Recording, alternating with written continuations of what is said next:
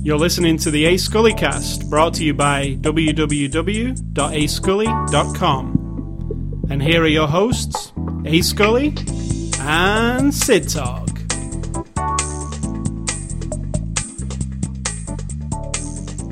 Um, have you got any doubts about doing this podcast? A few. You see what I did there? uh, it's Sunday, April the 5th, 2009, uh, and we'd like to welcome you to a fine, windy Missouri evening. Um, this is after the show number 64, and we're looking at the movie Doubt on Blu ray disc. Do they have to come to Missouri to listen to this podcast? Because wherever they are right now, could It gets could delivered- be inconvenient. It gets delivered to them from Missouri. No, they have to it- be it in doesn't- Missouri in the evening in order to listen to this. Wrong. um, so this is a bl- Blu-ray. Uh, just as I, whenever I go to read off there, those silly bubbles always. Not come. every time. Can we get rid of those bubbles at some point? Uh, Vista crappy bubbles screensaver. I love it. In fact, you could read through it, but you don't. So Well, it flashed the, well, as I was just about to read. I couldn't see it. So okay, so it's tu- uh, this Blu-ray disc comes out on Tuesday, the seventh of April, which is this Tuesday. Uh, it's from Disney slash Miramax, and you're going to tell us what it's about if they don't already know, because this is a high-profile movie. it is a high-profile movie. In fact, some people were nominated and won Academy Awards. I think for it. I don't know Yes. if anybody won. I mean, I watched the Academy Five Awards. Academy Award nominations. It says on the Right. box. Didn't say any winners. Okay. It is about a Winners, it's set yes. in the 60s, uh, the year after Kennedy's assassination. 1962. It's about a small Catholic school. 62, That's what, be. it, that's what it says here. 1962. Maybe I'm wrong then about Oh no, it doesn't say. that. It says set set in 1964. Thank you. It, it said 1962 for some reason. Thank you. My history isn't perfect, but I knew it was closer than that. Anyway, it's set in a small Catholic school in the Bronx.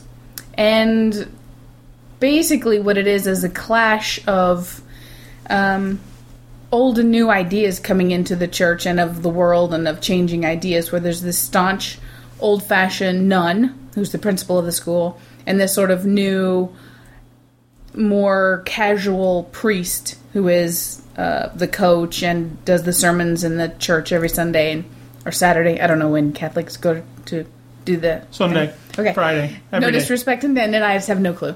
I was, brought, I was brought up Catholic, even though probably not, I'm not practicing Catholic, but uh, I do understand Catholic. you understand Church. the whole Yeah. flow. See, to me, it's like a whole new world. So when I'm watching, I'm like, wow, is that really how they do stuff? So, um, it's set, and then on top of this is a, a racial theme because there's one young African American boy, the only one in the school, first in the school, and the priest befriends him or tries is like maybe um, helping him. Be like a mentor, Support. but from the other side, from the from one nun who's a teacher and she's kind of an innocent, and then the staunch old fashioned lady, they see something evil going on, and it's sort of the clash, the question of what's going on versus certainty about what someone believes, and taking something at face value and judging it. It's you know, kind of hard to put together, but that's what it is. It's, Doubt's a good it's more title about, for it. Yeah, it's more about ideas to me than about the story. So I find Yeah, that interesting. Anyway, didn't didn't win any Oscars, but was nominated for five. Um, uh, Including Hoffman and Streep and the girl yeah, all three of them, and uh, some other things. and the woman, the woman who played the mother. Viola Davis. Yes, Um, so yeah, and it's based on a play which this guy wrote. Um, the director. so you know, movies on plays. You know, I cannot usually tell when a movie's based on a play just because of very few locations and it's more about what they say. You know, um, so this movie, um, me, I think if you watch it the right way, life changing kind of movie I agree. because as they said in the ex- in the extras when they were talking about it, movies that leave you with like an irritated kind of like an irritating kind of itch that you have to Think scratch about. afterwards. Those are the best kind, and they and they really are. And this is definitely one of those. Now, should we talk? Should we say spoiler alert? Because we talking about this movie. I, I want to say something that might spoil it if you Well, it's up to you. all right, so tu- tune out for a couple of minutes while I do a spoiler. A couple of minutes. Yeah. Well, I- what I was going to say here is uh, this movie, there's no resolve. It like you could see it from one side, you could see it from the other. There is actually no black and white of what happened. It's very grey area. Unless you decide. Unless you decide And that's the thing. And I couldn't. I could. See, and I couldn't. And that's the thing. That's not a spoiler because it's every person. I came to a resolution. You didn't. A lot of people won't. Some people will think the opposite of what I did. And that's an in, that's really interesting. I, I kept I kept I was skirting back and forwards the entire movie.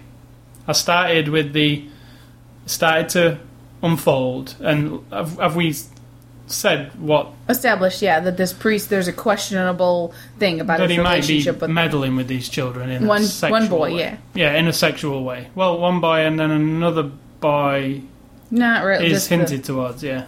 But that's just to that's kind of to make you think to add some more to you. Anyway, but you don't. You know, he's a he's a priest, and these pe- these nuns, and they haven't really seen anything. I mean, they've seen they've seen something, but it's their interpretation of what right, they've seen. and it's the innocent nun who sees a change in behavior, sees a little bit of something that has nothing to do with what could potentially be going on. It's just a change in behavior. Right, so it could a- be nothing. A hint of something. And when what the funny thing was, I think identify you with her. She's kind of innocent minded and non judgmental. She takes things you know, she will take when someone says to her, "This is what's going on." She goes, "Okay, great, fine, that's it. Then we're moving on." Whereas the other nun, I relate to myself because I will absolutely believe what I think, and there's probably no way you're going to undo that because well, I'm convinced. I- that's why I think you go back and forth, back and forth, and I was straight from the moment go. I was flip flopping, flip flopping back and forth between. At first, I was like, "Oh yes, something is funny here," and then when it got to the middle, I was like, "Maybe this Meryl Streep character's she's really harsh and hard anyway. Maybe she's over exaggerating, and She's she's, just got on a closed little up. mission. Like, like I, I can see something, and I've got to f- fix this." And then there was parts where they took the priest into the room and talked to him, and there was I was like, hmm, maybe he did, and then I was like, no, no, because what he just said then And how he acts. and how he is, he can't have. It, it really, he's just consoling this child, like. And then then they brought the question of the mother's opinion of it all, which completely I was like, holy crap, like that's something I never even didn't. That was a left fielder for me. Mm-hmm. And then like even towards the end, I was still thinking, well, even when they questioned his previous career and stuff, I was still like, well, maybe not. Maybe maybe he just gets wrong. You know, gets Right, because he's progressive in his mind. Yeah. that's he the wants thing. to. Yeah, there's one scene where he, They're trying to convince. They're trying to out, lay out that this nun, Meryl Streep, is old-fashioned because her views are very strict. You sit Exactly, up straight. she's the you don't proper put, nun, you don't put barrettes in your hair. You don't uh, touch a nun. You don't talk back to a nun. You don't slouch in church. You and don't it's very sing, severe. You don't sing carols. Uh, they're talking about Christmas Right, carols, and right. she. You don't sing Frosty the ones Snowman. that aren't in the the Bible carols. You know? Right. But on the other hand, she has a deep compassion for people because there is a really old nun who's having troubles, and underneath the whole of who she appears to be, there is a deep, deep compassion for people on, on a she- level that she doesn't have to show all the time. Because she actually says if this old this old nun's going blind, Right. and they've kind of noticed it because she's bumping into things and stuff. And she said that if we let the church know that, they'll take her away. Right. So let let's just hold her hand and stuff. Right, and so cover in, for her. right, and so in that aspect, she's also going against rules. She's lying in a sense. She's skirting around an issue, but that's all right in her mind because in her to her what she's doing there is absolutely right, but it doesn't need to be pronou- announced to anyone. It just is what it is. And then he is like, you know, he smokes, he drinks his wine, his the fellow priest guys, they all chuck it up. He's the cool priest who all the boys can talk to and he talks about girls with them and stuff and he's kind of laid back. So it presents that as she sees him with his behavior. He takes three sugars in his tea, which is like yeah, even that really awful. they judge him on. Like, She's, he yeah. uses a pen and she doesn't like pens, she likes pencils. So you think she's judging him on these things, and yet I, from the moment it started, I understand her completely. There is a deep. She cannot let it sit with her. She knows. You know, and that's the doubt thing, isn't it? Like, well, she never doubts herself. she just has it in her thing. gut that he's done it right, which doesn't mean that's the right. But she pieces she, together what she knows about life and about her past and about other people and about other churches and you know I never I I'm I'm I think I'm very similar to that unfortunately. I must say that though the the that you know that's why the movie's called Doubt. You're going to have doubts about everything in the movie. Um, I think it really works well, um, and I think that definitely at the end I couldn't. I can't make a call on it because I, I, you know, it's very easy to jump to a conclusion, but there isn't really a conclusion in this because nothing's ever. There isn't enough evidence, uh, physical. Like they don't show you enough for you to make a judgment either way. It's about your gut, Yeah. what you feel about and I don't think I'm taking the easy way out by making a decision. I what's am- your decision. I'm the- not saying. I, I well, I feel your decision is that you think the priest did it. Of course. Now, I, my decision is, I ha- because, and this is how I am, because there's not enough facts, and I can see both sides, and I would never root for a, a person who was messing with kids. But would you even let the even if there's a tiny bit of doubt, shouldn't you pursue it? And regardless of whether it, it Yes, brought- should- yes, brings should him down it. or not, if there's even the slightest bit of doubt that this person could be doing this, See, and that's part of the. Yes, it was right of her to pursue it, but look at it this way: say that thing in her gut that was telling her this was happening was a complete was completely wrong. She took this guy out of, you know, this, Yeah. this guy got his comeuppance almost for nothing. If that's the case, yeah, but you can't apply you can't I'm- apply 100% fact to everything. That's just not the way life is, can you? You have Columbo to did. didn't- Well, you've didn't just guess. proven me wrong. I, you're right. I throw my hands up. You are right. I uh, No, you can't. Starsky and Hutch. No, they always had hard, cold facts, evidence. Yeah, Inspector Clouseau. but anyway, the as it is physically watching that movie, there aren't enough clues a- either way. It's all about you, how you feel. It can even be down to, you know, Now I disagree with that because to me, I saw and heard what I needed to make a conclusion. see, yeah, well, yeah, all right. So as a like a film goer, film movie lover and stuff, that decision could even come down to those performances. Which one you believe the most? totally. even though they're both very believable. Now that now I love Seymour Hoffman, right? I mean, I think he's one of the greatest actors. I really do. I mean, so he could have he could be swaying me to sympathise for him. So it's a real. There's levels of that.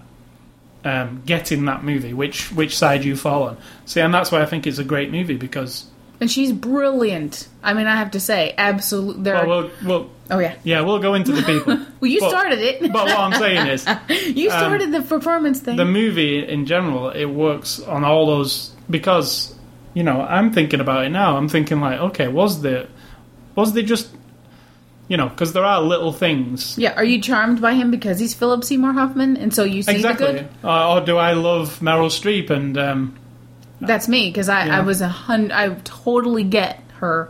or do i like amy adams character a lot uh, do i like that naivety That is you a little bit, not, Not the exactly naivety. that. No, no. I'm saying you are. i like to see the you will go the middle people. of the road until somebody plops it in front of you and just enough, and then you go, okay, that's it. Let's move on. I don't like to jump to a conclusion of uh, of people until I'm sure, if you know what I'm saying. That and that's this movie sums that up really.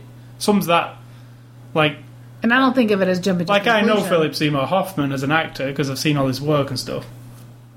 But in this character, and he plays it so, you know, it's hard to it's hard to hate him unless you unless you are unless you have actually committed that he's guilty. Then then maybe everything that he, even the small things that he does with his face, all say to you, you know, he's done that. He's done that thing.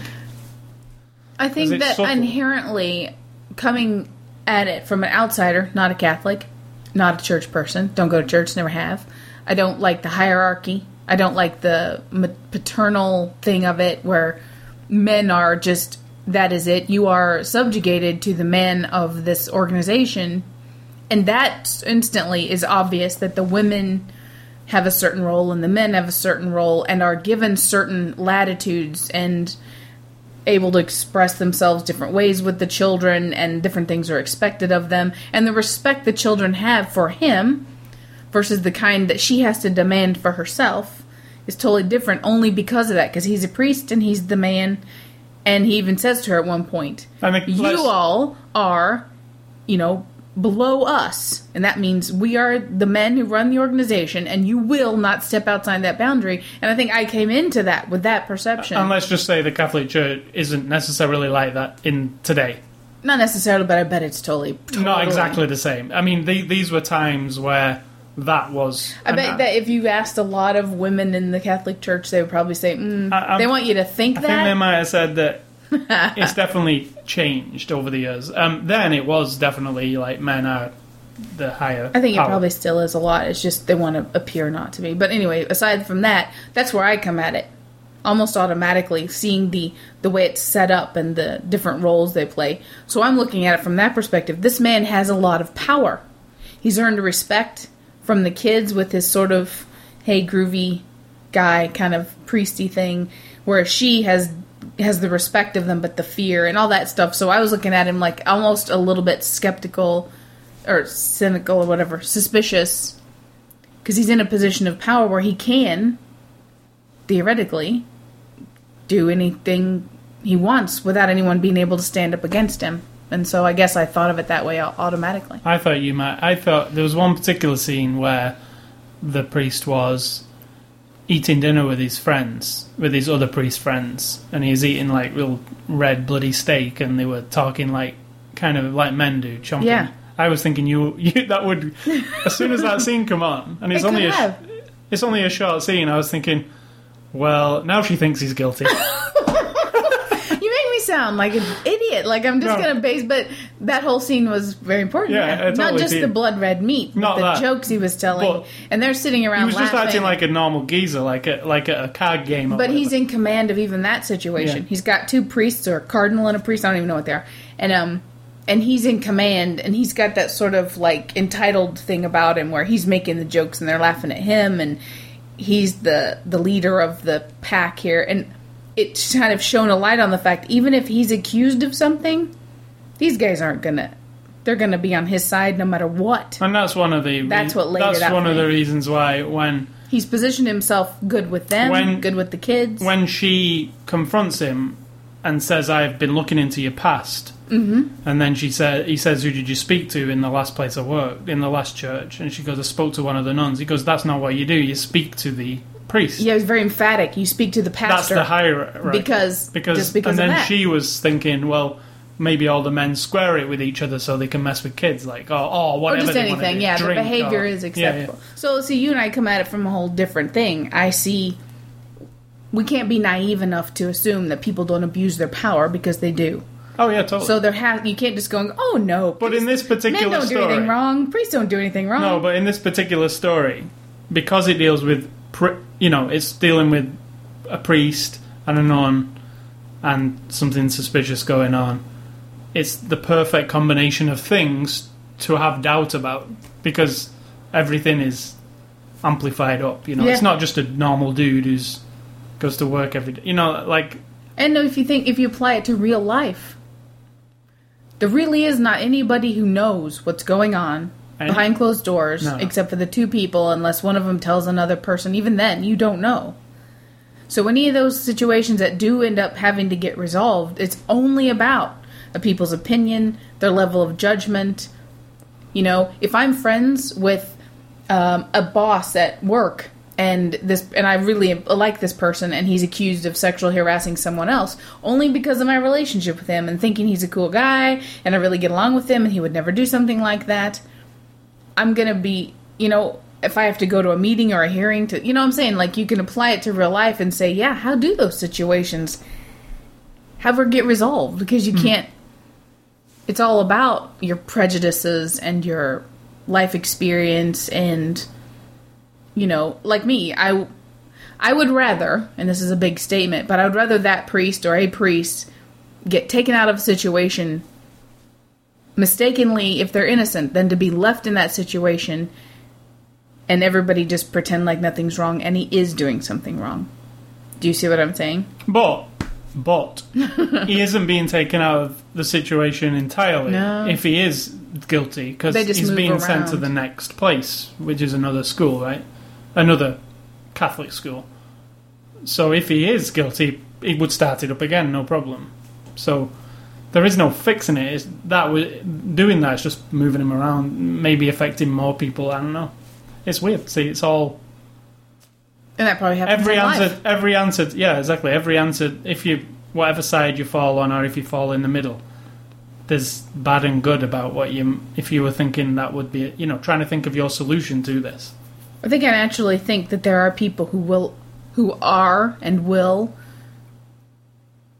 do things, do bad things, and we can't overlook them just because we want to pretend like everybody's on the everybody's got a good nature because they don't, you know. So I'm instantly suspicious. Anyway, right let's move on to the cast of this movie uh, and this isn't there isn't a hell of a lot of people in this because it like i said earlier it's based on a there's a lot of stage children.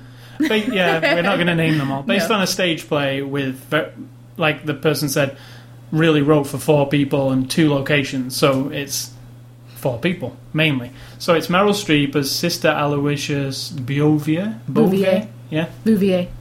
um, from you, you like her Yes. i mean You mean the character and Meryl Streep? Yes, yes, yes, yes, yes. see meryl streep's never been a mega favorite of mine but i, I like this Oh my god, just look at some of those moments when like the girl starts talking the one young nun starts talking about what what hymns she likes.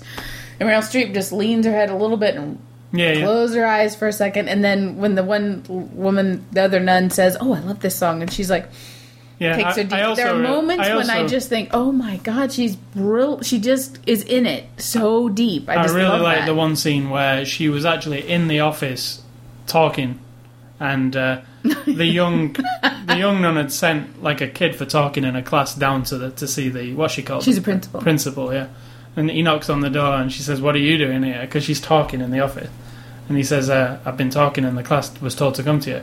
She goes, "Well, just shut up and get back there then." Get up, but get back up there and shut up. Yeah. And he was like, uh, you know, so she's normally- harsh. Like normally normally she'd have took him in there and made him wipe his ass or something. I don't know. Well, I'm write assuming. out the multiplication tables like she said Right. to one kid.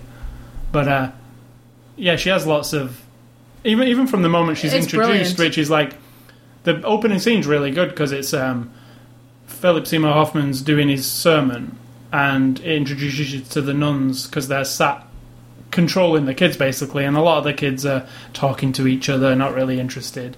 And the moment she turns her head, it's obvious that she's on. You know, she's presence, a big presence. Oh, I thought that before she even did that. I know they pointed that out in, in I thought that was Academy good. Awards and stuff, but as soon as she got up and started walking, you knew. This she's like a shadow in the back of the room, and he's the one up there. Everyone's oohing and eyeing over, and she's the one in the back keeping control of things. One thing that the nuns' uh, outfits are really imposing anyway, aren't they? They're, I wonder if that was the idea. Were your nuns like that No, we didn't have nuns. in a Catholic church? I didn't go to a Catholic. Oh, in in church, no, we School. didn't have. In school, we didn't have nuns teaching us. No, we just had teachers. What kind of Catholic school is that? English. we didn't. We weren't taught by nuns. So your Catholicism just soaks into you. You don't actually need nuns in your schools because you just become Catholic In fact, in born. in church, we had nuns. You know, because we went to Are to you church. sure none of your teachers were nuns? Well, they didn't wear the habit. That doesn't mean they're not a nun, right? Hmm. Curious. But um, the teach the in church we had nuns. But once what I was getting anyway was that nuns. It's imposing that figure. I think. I'd be scared. Oh, see, it doesn't bother me because I've never been exposed to that, so it doesn't really. When you're a kid, though, and like they're slapping you on the back of the head, and they're And see, I've never had that, so which they do. it doesn't They did do. intimidate me. but anyway, Meryl Streep. Maybe I'd be a whole different person if I'd had a nun as a teacher, slap in the back of my hand. See, wasn't Mer- wasn't Meryl Streep like up for an Academy Award for Devil Wears Prada, and then She won that one, did I she? Uh huh. See that? See so. that? See, that, I watched Devil's Wear Devil Wears Prada. I couldn't see any. Like this is like unbelievable. In fact, it's kind of like Sister Aloysius, but in a modern kind of way. Not She's good. real severe. I mean, I don't mean the performance because they're both good, but I mean the attitude of absoluteness in the way she is and how she thinks and what yeah, she wants. pretty, it is. But Yeah. but I mean, this one. If this, she didn't get an Oscar for this one, nobody did, and they're all. Uh, the mother did, I believe. Didn't no, she? nobody. I just looked, just Oh. nominated. So, uh, and then there's Philip Seymour Hoffman as Father Brendan Flynn.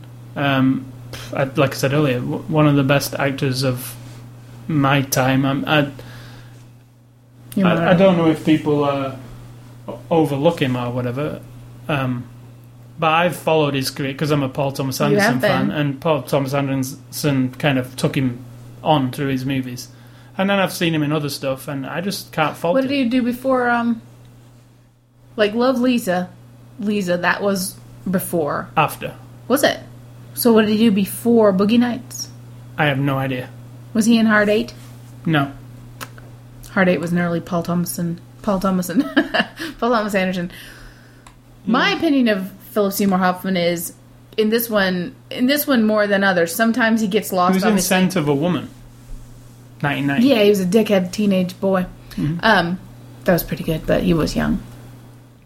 In most roles, except for Capote, I am very aware that it's Philip Seymour Hoffman, and he is actorly to me a little bit. I like him a lot, but there is a certain um, stagey actorness about him to me, and this one the same. I mean, he is who he is to me more than the character, whereas Meryl Streep became that woman to me. Nah, I don't. I don't agree. I think. I think I, I totally believe that. Oh, I believe it. I'm just saying, Yeah. as like at a performance wise, I never forget I'm watching Philip Seymour Hoffman. see, no, no.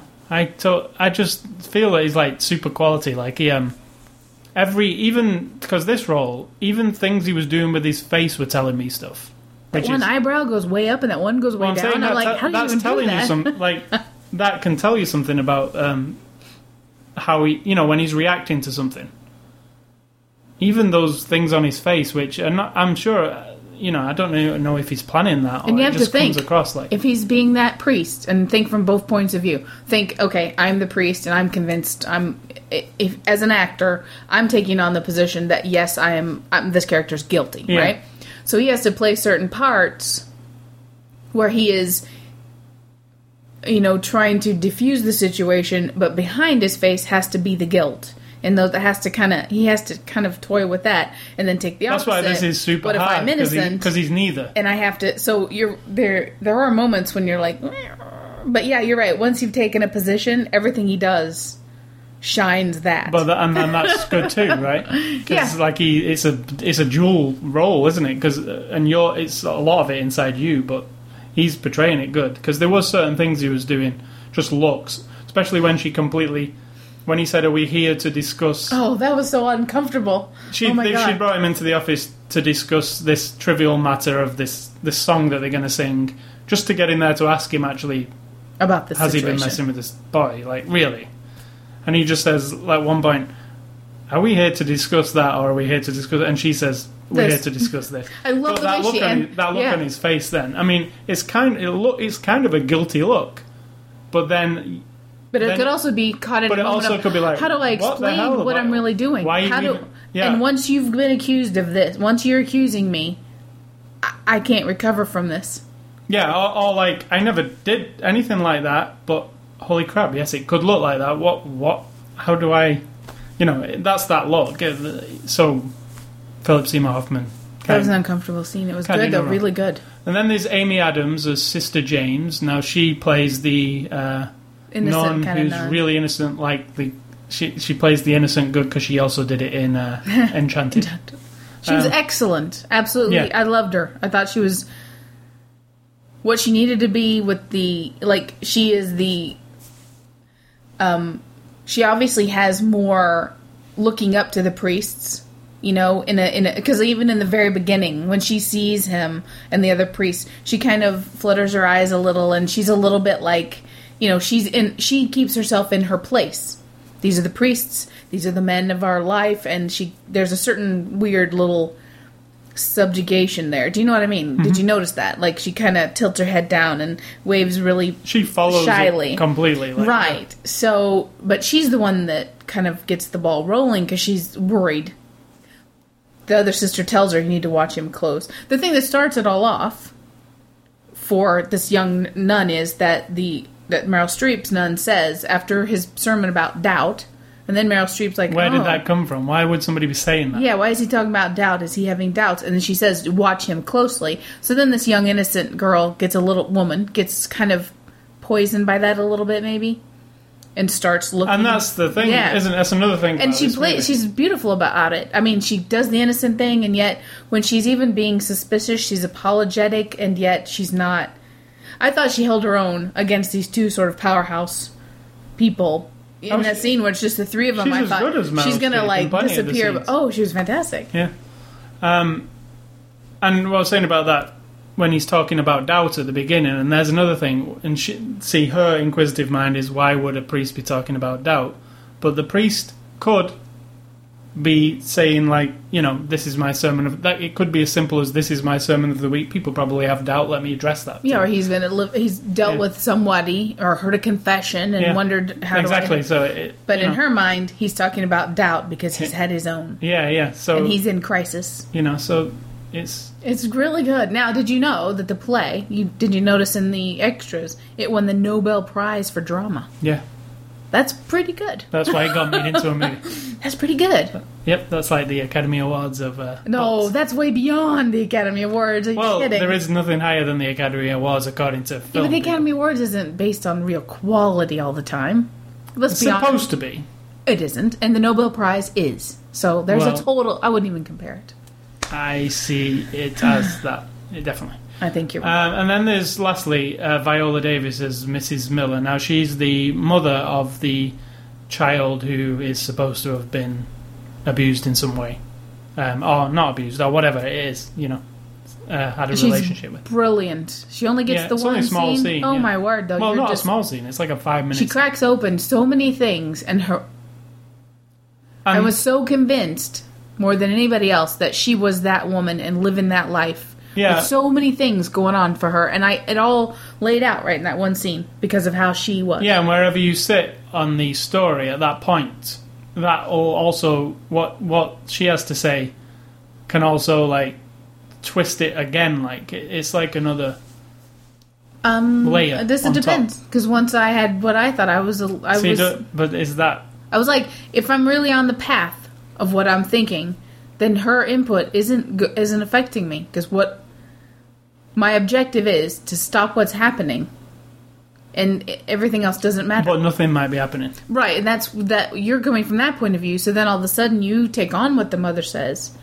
As like, oh right, here's another reason I need to think about it, and I need to question it, and I need to wonder about it. Not me. I was like, well, that's fucked up, but Still don't like. What, I still don't but like. I'm not gonna divert from my path of what I think is right, and this is it. That's it. I don't like what the mother says about kind of like. Well, it's. We don't want to say everything. No. We're, we've kind of r- laid it all out for me. Well, I did say spoilers, so yeah. we can talk about anything we want.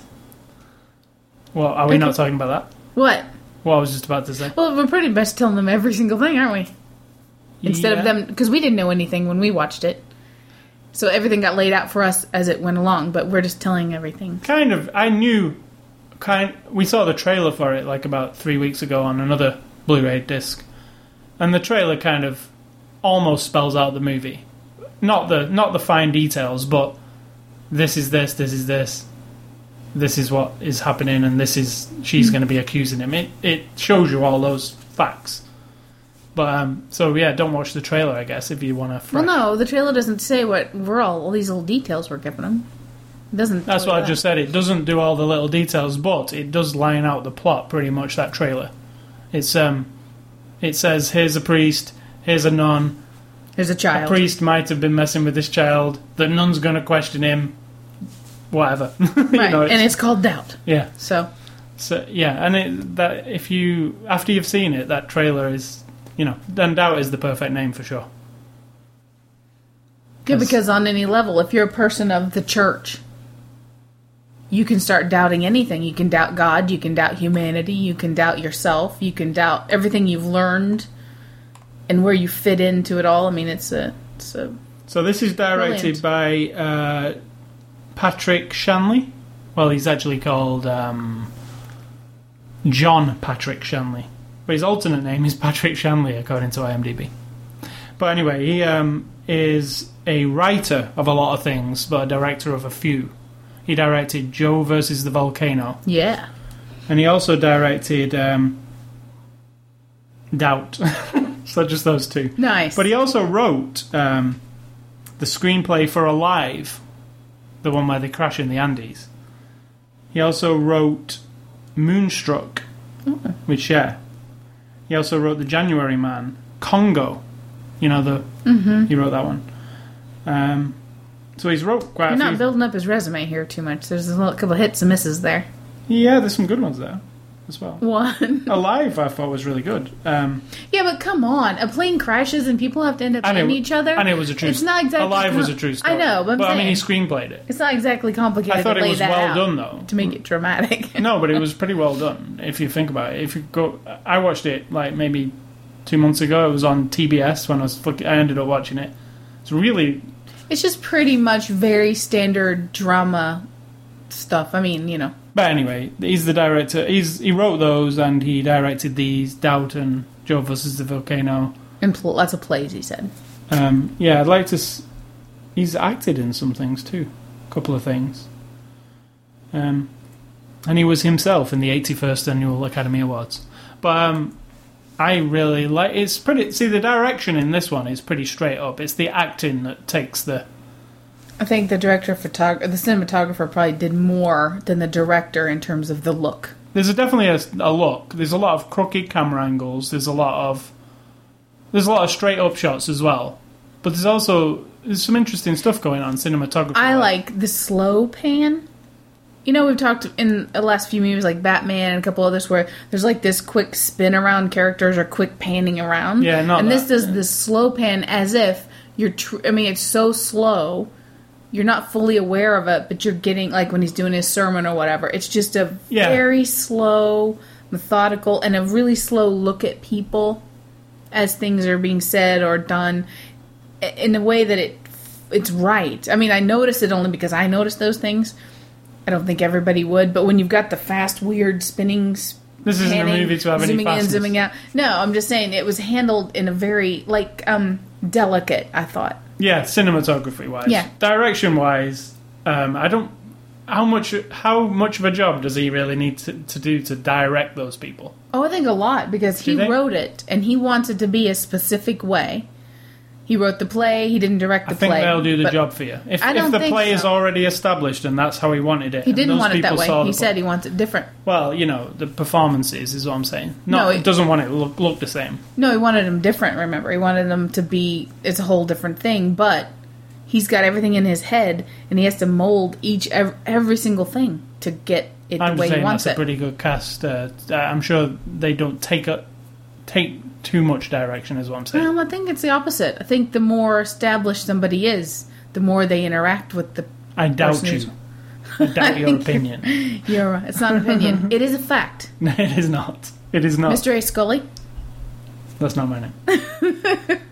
but no, I doubt. I doubt your opinion, and mine is not. Mine's not right either. But uh, it's my opinion. You mean yours is not right and mine is? That's what you meant to say. No. so um, there's DVD extras. I would have made a good nun. Well, there's Blu- Blu-ray extras. Um, well, it comes in a uh, slipcase with the uh, same cover art underneath, which always be- befuddles me. Um, it's a nice uh, embossed one, and they obviously waited till after the Yeah. Academy Awards to actually stamp the. Well, this isn't stamped on after, but I mean, so this is the Blu-ray disc. I thought it looked really good. It's not a like a stunning movie, but there's detail for sure. Like Oh, yeah. you know, the, especially inside that old church. Um, and that's shot at the beginning from outside the church. I thought that was, you know, so yeah, it's a nice movie. Not necessarily have to have it on Blu-ray. I don't. Think. No, no. Um, but it did have some good It's sound. It's content more than It had some good sound as well. Though. Uh, there was one particular instance. There's a storm in this movie Mm-hmm. that actually sounded like a storm was going on for real. Like like the rain hitting the floor and the actual crashes of thunder. I thought it sounded really good. Um, but anyway, bonus features. There's not a lot. It's, it totals about 40 minutes altogether. But there's the first thing is doubt from stage to screen, which is a 20 odd minute kind of talking to the director. It's talking heads basically. Um, he he and then a little bit at the end he talk. He, well, throughout it he talks to Meryl Streep a little bit, and he talks to who else? Philip Seymour. Hoffman. all of them. No, this is a different. This is the first one. Yeah, no. All four of them Oh, had a does little he talk clip. to all of them in that? Yeah, they all- each had a little comment that they Yeah, made. but then it also it doesn't really show you how it was made. So if you're interested in like, you know, seeing the cinematographer at work and stuff, there's not really any of that. But he does talk about how it how it was a play and how it came about to be a. you might talk more about that, the making of, and the commentary, Yeah. which we did not listen to. So doubt from stage to screen. It's like a twenty odd minute. It's pretty. It's well produced. It's uh, but it's pretty standard really. Don't really. I didn't really learn much from it.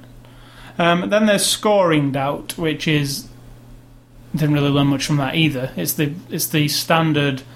Let's go and look at the orchestra um, performing the music with the movie in front of them. Like, Now, do you think those people have to sign a waiver when they're making music like, for you, have- movies? you just have to do that. No, that you can't say anything. Like, say they're watching. Oh, about the movie, yeah, totally. now. Don't spoil this movie. I'm going to mention at all. Don't say anything about it. I'm just saying. Say you're scoring The Sixth Sense, and you've seen the whole movie, and there's like 50 of you, and then you go, and this is months and months probably before it ever gets released, and that movie's got like one of those, you know, whew, we don't divulge this to it. Do you have to sign something? I imagine. If it gets out, how do they pinpoint it on you? It, those could be the people who go on the internet. Oh, guess what? Well, they can say, well, we only ever showed it to those musicians. Those lousy musicians. But yeah, it's the standard. Here's the musicians. Let's talk about the. Let's talk to Howard Shore, who's the composer. And it's not. Don't didn't learn anything. It's about five minutes long. Um, then there's the cast of Doubt, which I thought was the best extra. You get it? And this, the cast of doubt. yes, and this was a Entertainment Weekly produced thing with that the guy from Entertainment Weekly Oh, I didn't like him at all. But talking to. Well, yeah, I took him out of the equation. He's good.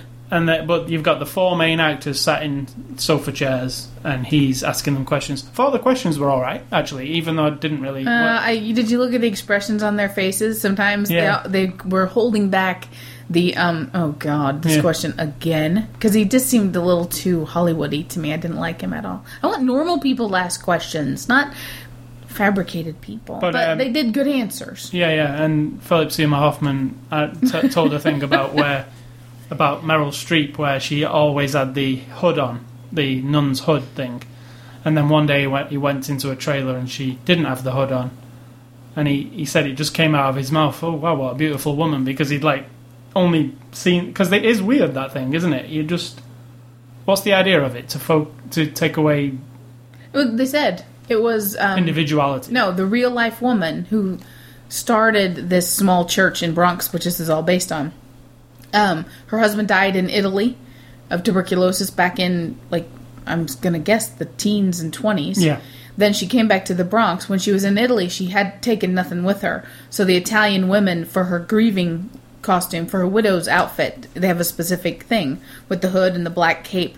That's what she wore. When she came back here, she kept wearing that because she was in mourning. She started this little Catholic school with the nuns. The young nuns then started imitating that look, and that's how that became their little niche habit look. And I also liked how So the hood was just part of that original. But it does add this. It's like blinkers on a horse. It's like a. Yeah, I mean, what it Obviously you strips don't you down hair, to you to who face. you are and not what you look like.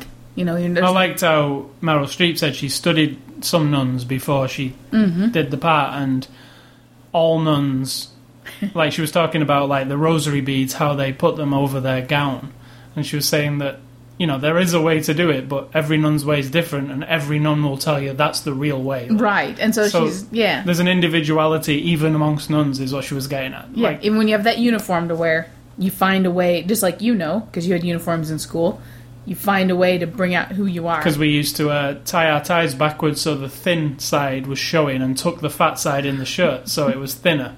And then the teachers got wise to that and told us we couldn't do it. Even though that's not really being individual, that's you wanting to be like other kids. I'm saying an actual individual thing, right?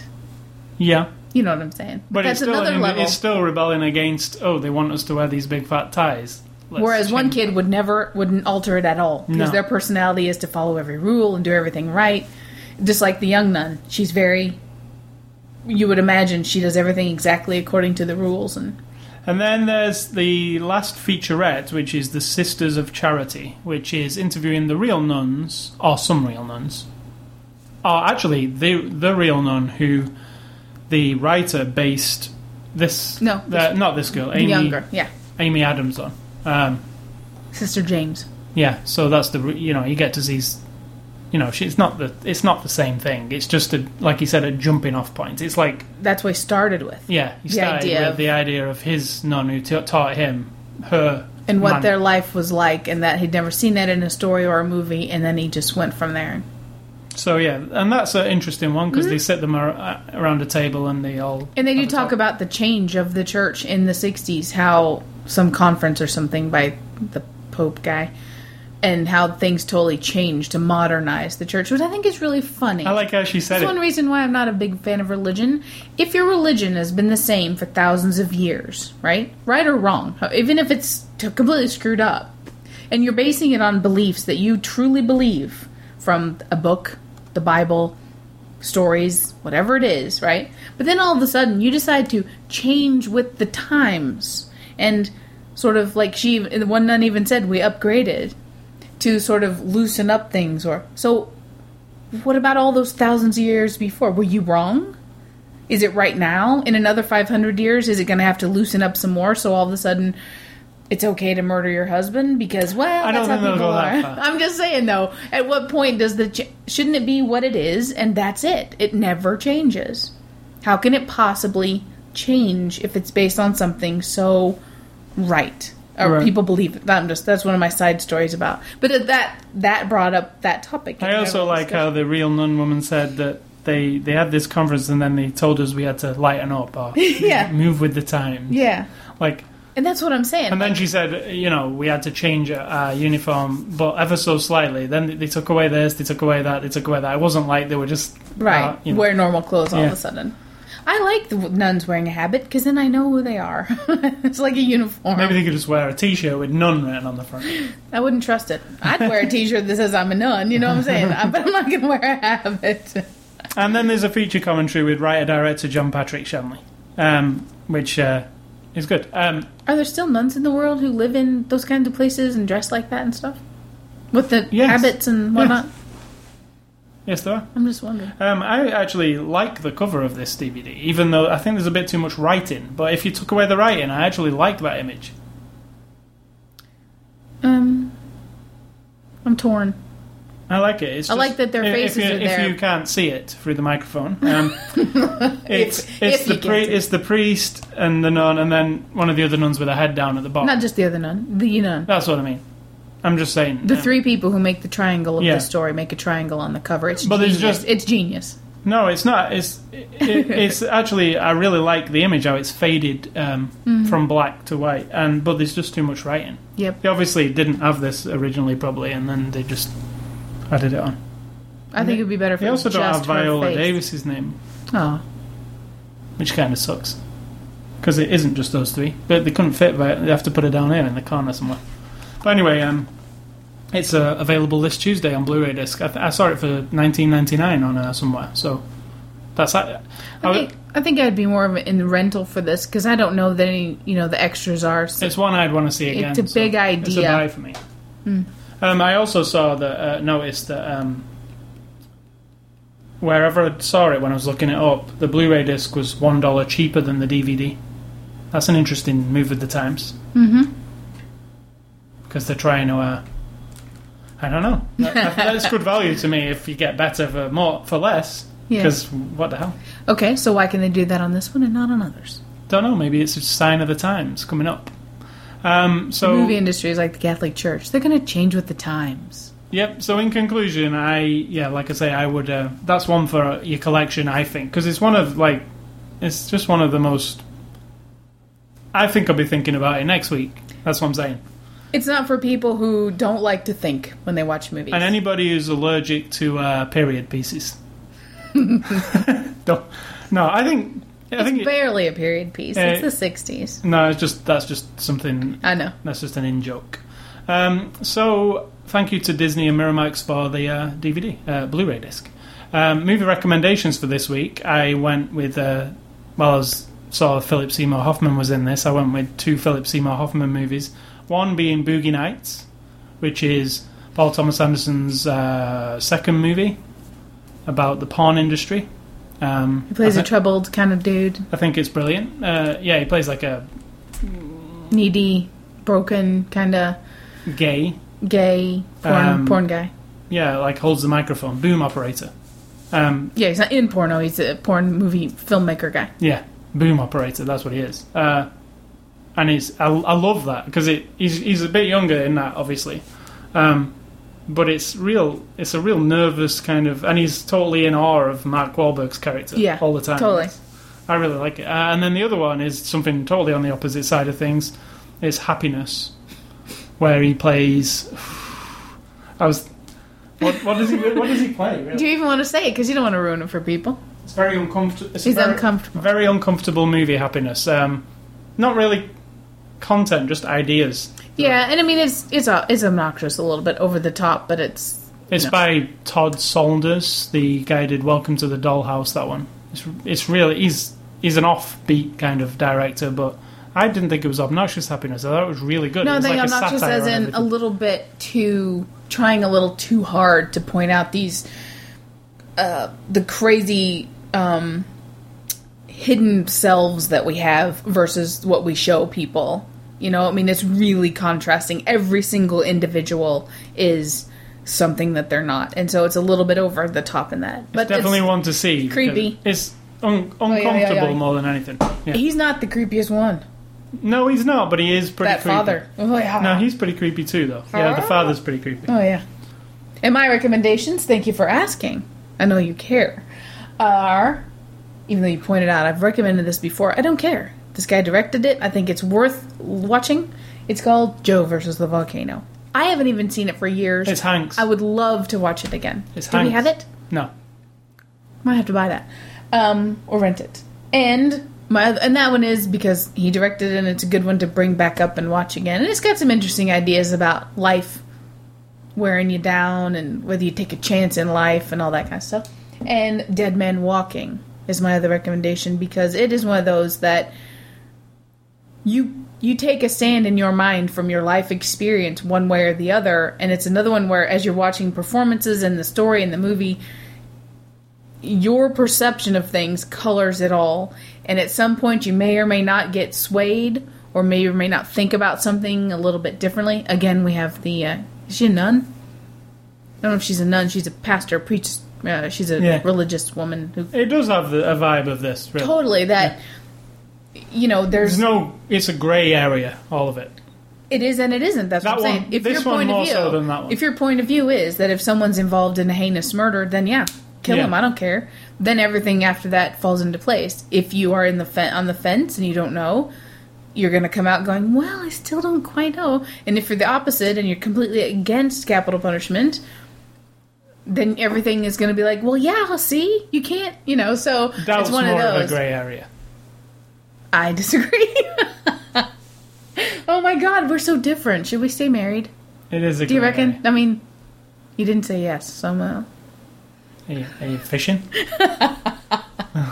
Are you in the middle? Are you on the fence on that subject? Is I'm just saying. we're, so, we're so opposite. That's So that's recommendations for this week. For four nice movies to watch until uh, Definitely. and doubt. So that makes five. well, Dead Man Walking's not nice, but no, and doubt's probably not, shake you not a little necessarily nice. And happiness is definitely. oh no, definitely not. Even though it's called happy and happiness, Boogie Nights isn't exactly like. I mean, it's good. It's not for everybody. they're all pretty dark. Boogie Nights is, apart of from- course, about the porn industry, so beware. Yeah, yeah, it's not that bad. That's a good collection we just laid Um, out there. Contest uh, this week. See the site for details. Uh, next week's DVD is Yes Man on Blu-ray. It'll be the second time in three weeks, we have done a Jim Carrey movie. Nice. So Jim Carrey's Yes Man on Blu-ray. Um, so games and A Scully stuff. Uh, Leisure Suit. Uh, I'm just going to talk about this one very briefly. Please. Leisure Suit Larry box office smash on the Xbox 360. Pile of shit. Do not play. uh, Is that your own personal note to yourself, or is that your recommendation to other people? it was in my Xbox. Let's say less than five minutes, and I don't usually like to judge a book by its cover, but I think I saw through the cover immediately. And, uh, it's not. you summed it up. It's not good. It's a budget kind of game, but that's enough talking about it. Um, we're playing some more Resident Evil 5. We're working our way through again on hard uh, expert difficulty or whatever you call it. Um, seems a bit more difficult. It's still fun. There's something to be said about that, isn't there? Twice through a game. And You don't want to just go, ah, screw this, we're not going to finish it. No. so right. we're still doing a level every night. And uh, it's working good. Uh, there's a new map pack for Call of Duty World at War. It's 800 Microsoft points. It's four new maps for Call of Duty World at War multiplayer. We have bought it, but we've not gone round to playing it yet because we've been playing Resident Evil 5. So we'll tell you about those maps when we actually. Call of Duty 4, Call of Duty is one of those games, it just keeps coming back. It just keeps coming around. Yeah, because now It's like it just out now there. when we're done with Resident Evil, probably go back to that again, you know. And then games for games that I've been playing yesterday was Godfather Two. Um, I'm only about two hours into it. Um, it's fun so far. It's kind of complicated. Hmm. It's like a Grand Theft. You said, "Oh, it looks like Grand Theft Auto." Well, kind of, but it's Godfather Two. You're not playing the direct story from Godfather Two. You're an actual side person, but you do encounter um, the people from Corleone Godfather Two.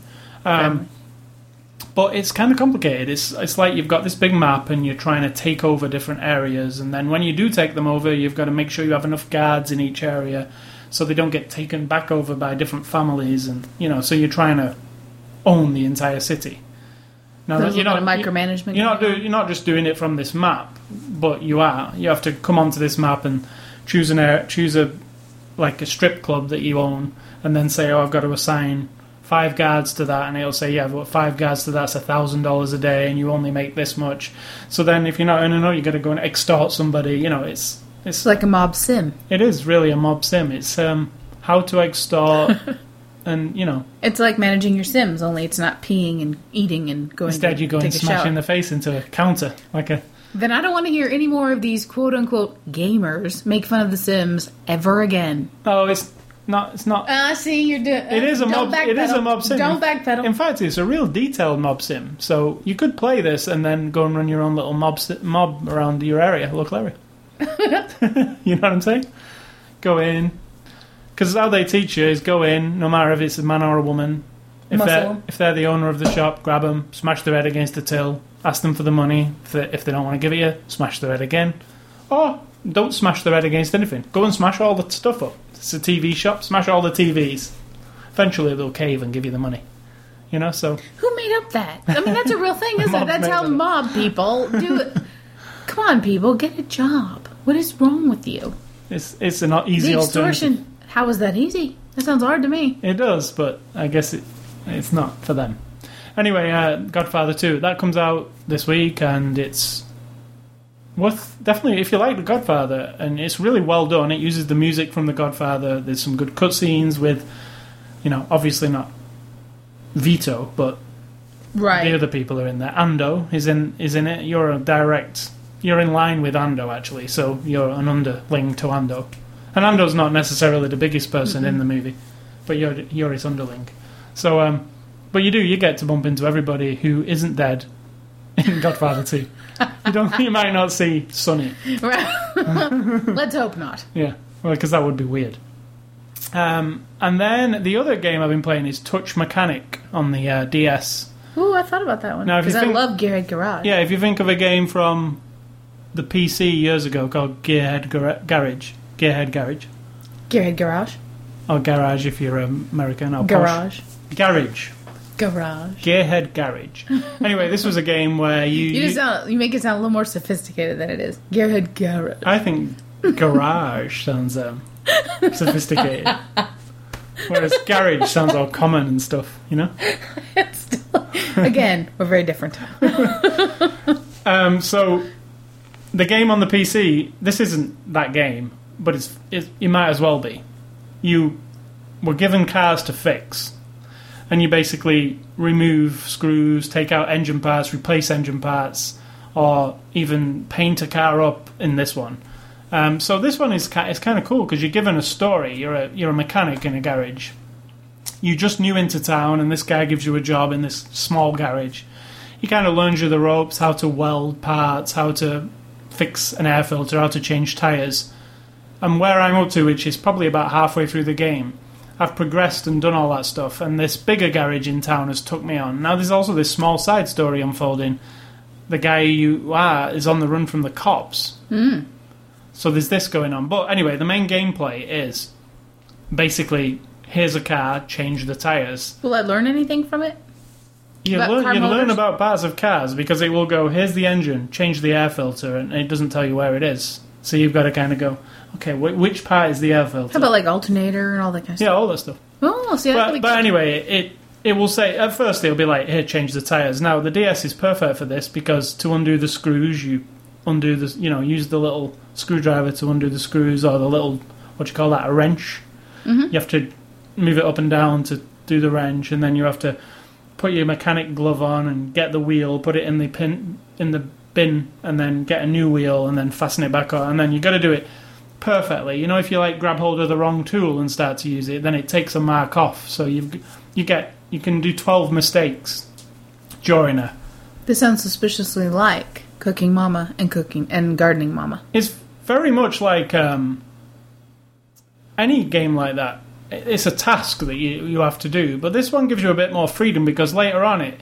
Oh, and an interesting thing that it throws into the mix is, okay, so you're doing these jobs, which are very like here's level one, it's change a tire. Here's level two, it's change an air filter. Here's level three, it's paint a bonnet on a car. You know, so then then eventually it says, do you know what? It's time for you to have your own car. Like, and the guy says, here's some cars you can choose from. So he lets you have an old junker car, and then aside from doing all these missions and jobs, your task is to on in your off time do up your own car any way you see any Excuse me. any way you see fit. So you take your own car, All right. and then once you've got it semi decent, you can paint it, you can change its wheels, you can do any of that stuff. Once you've got it, I'm I boring you? I was trying not to draw attention Uh-huh. to the fact that I was yawning, but no. Most of the time, during during when I'm talking about a game, um, Sid Talk sits there yawning. I'm not. That is so bullshit. I do not. I do not. But One anyway- time I yawned. Anyway, you're given this car, and you it's your own car, and then when you've got it to a semi decent level, you can take it into car shows, and then there's extra points and stuff to unlock by Does taking. it tell you what's wrong, and then you have to go pick it out, or you do? You, can how can your you tell car? if like you're? If, There's nothing wrong with your car. It's absolutely fine. You your said it was a junker. Well, it's not a. It's got nothing done to it. It's a stock car.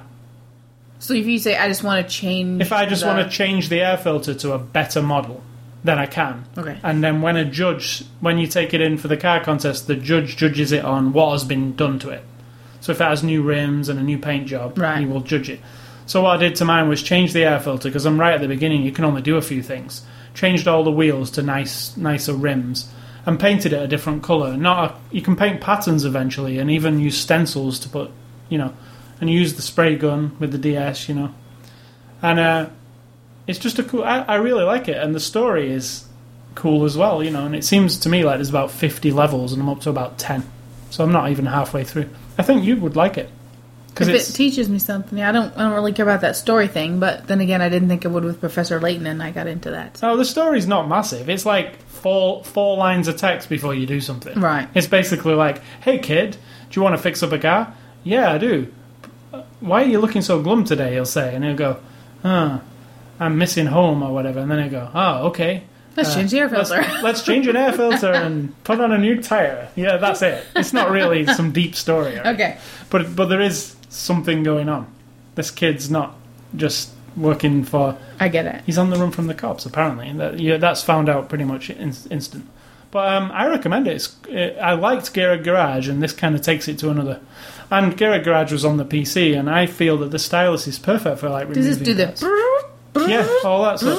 Yeah, I love In that. fact, but for when you first start, you only have a Right, hand wrench. and you have to save up money to buy for the power one. So I love that.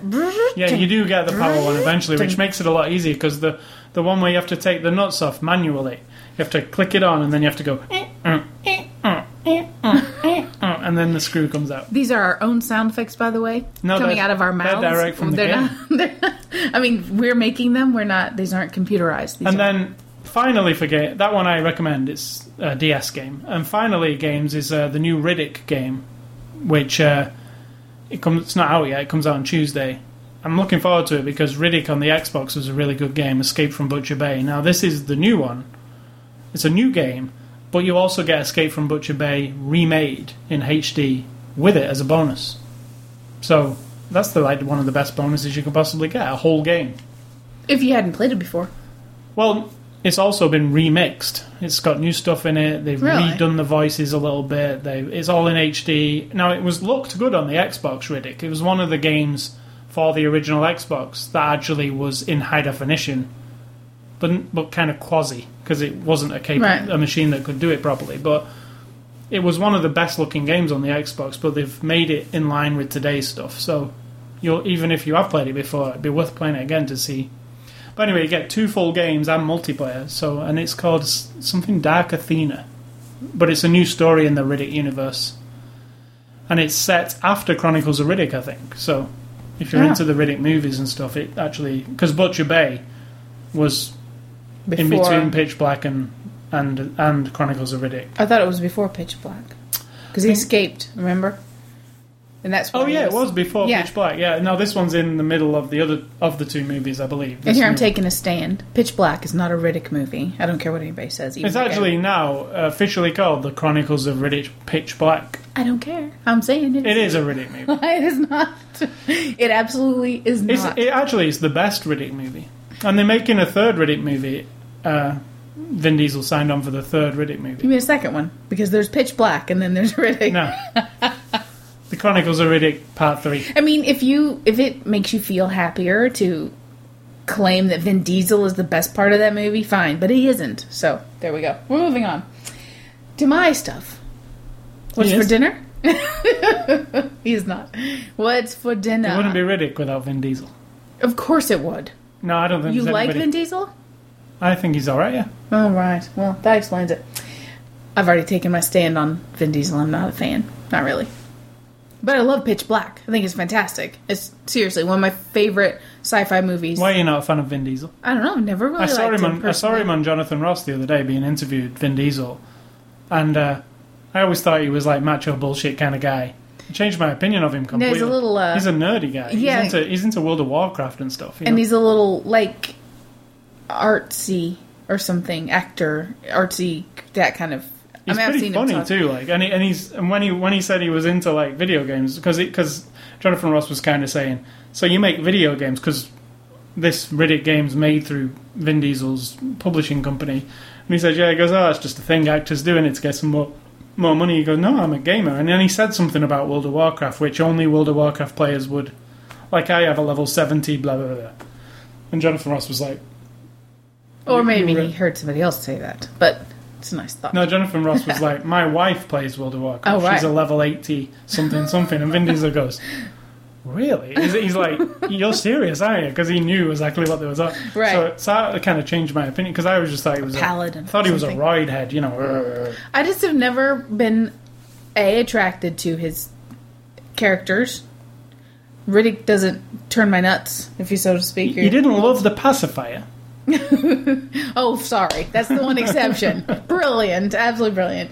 And f- as for Pitch Black, in fact, he's my least favorite part. The character, I don't mind. It's over the top, tough neck, re- escape from prison, murderer, questionable ethics, whatever. I mean, that's fine. It's a very standard movie tough guy role.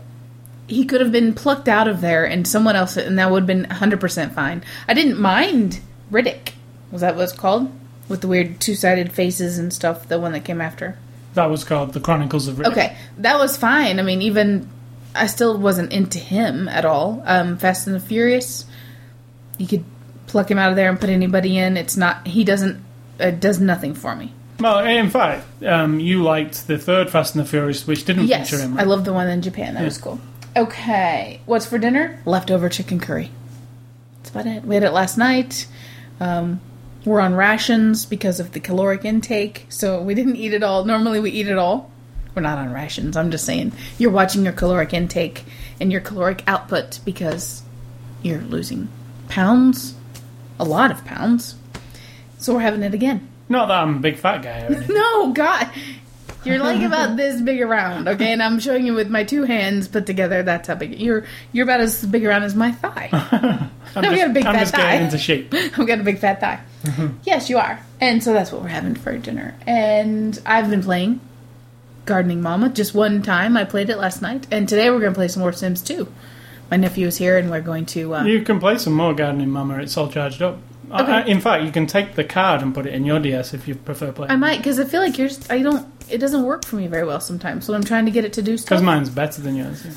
I have the nice big chunky one, which I love. with the dim screens. it isn't dim if you're not, you know, outside in the sun. if you're in a dark room, it's perfect. and it's substantial. I like holding it I, better. I really don't. In fact, because I used my DS Lite for so long, when I picked yours up, it's like what the?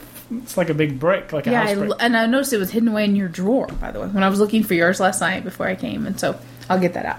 But I really, I like it. I mean, it's just like Cooking Mama, except it's growing, and you see a very methodical way of growing plants. And one thing that's kind of put in this one that's different than Cooking Mama if you've gone and planted your seeds, for example, and then you go on to different areas of the garden, and then you gain new kinds of gardens. You get a vegetable garden, you get a, a fruit garden, stuff like that.